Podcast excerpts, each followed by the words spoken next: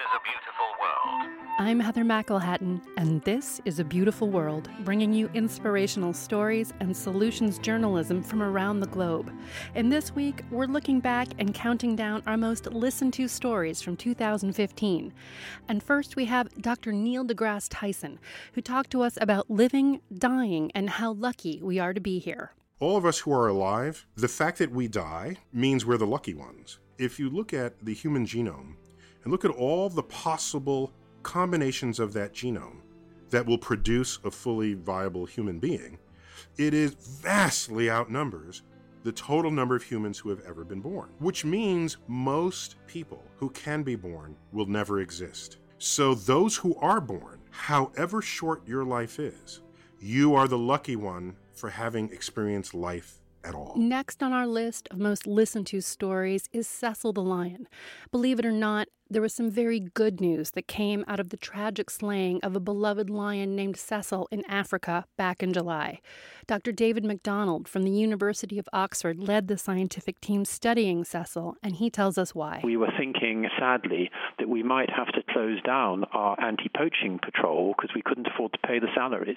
That has been reversed as a consequence. For me, perhaps the most important good is millions of people around the world are voicing the thought that they attach value to nature. Also on our list is Courtney Holmes, a barber in Dubuque who promotes inner city literacy by giving free haircuts to kids who read out loud to him.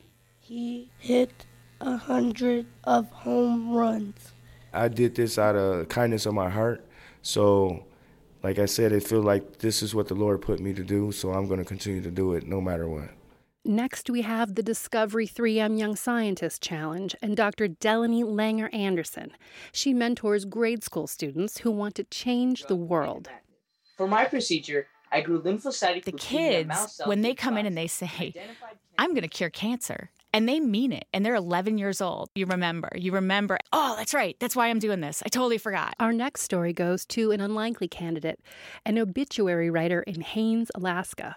Author Heather Lende studies every life she writes about and finds the good in everyone, no matter who they were or how their life ended. You know, I'm a churchgoer, so I'd like to think that there's uh, heaven. And a friend of mine was a, a Catholic priest uh, named Father Blaney, and he said to me, When your time is up, you meet St. Peter at the gate, he's going to ask you one question Have you been good to God's people? And if you can answer yes, you've got it made.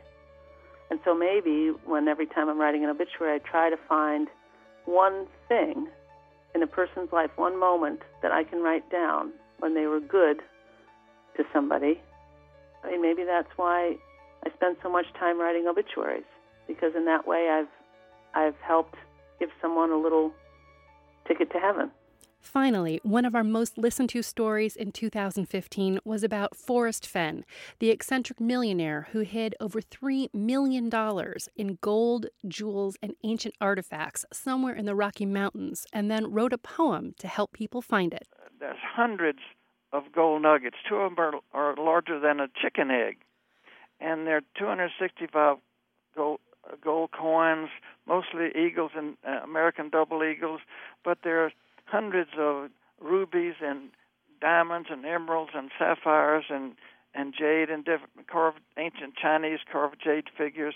And I think when they lift that lid and look at that, their hand is going to go to their mouth and they'll say, "Oh my God!" And and and I I, I know that they're going to start laughing if they don't faint.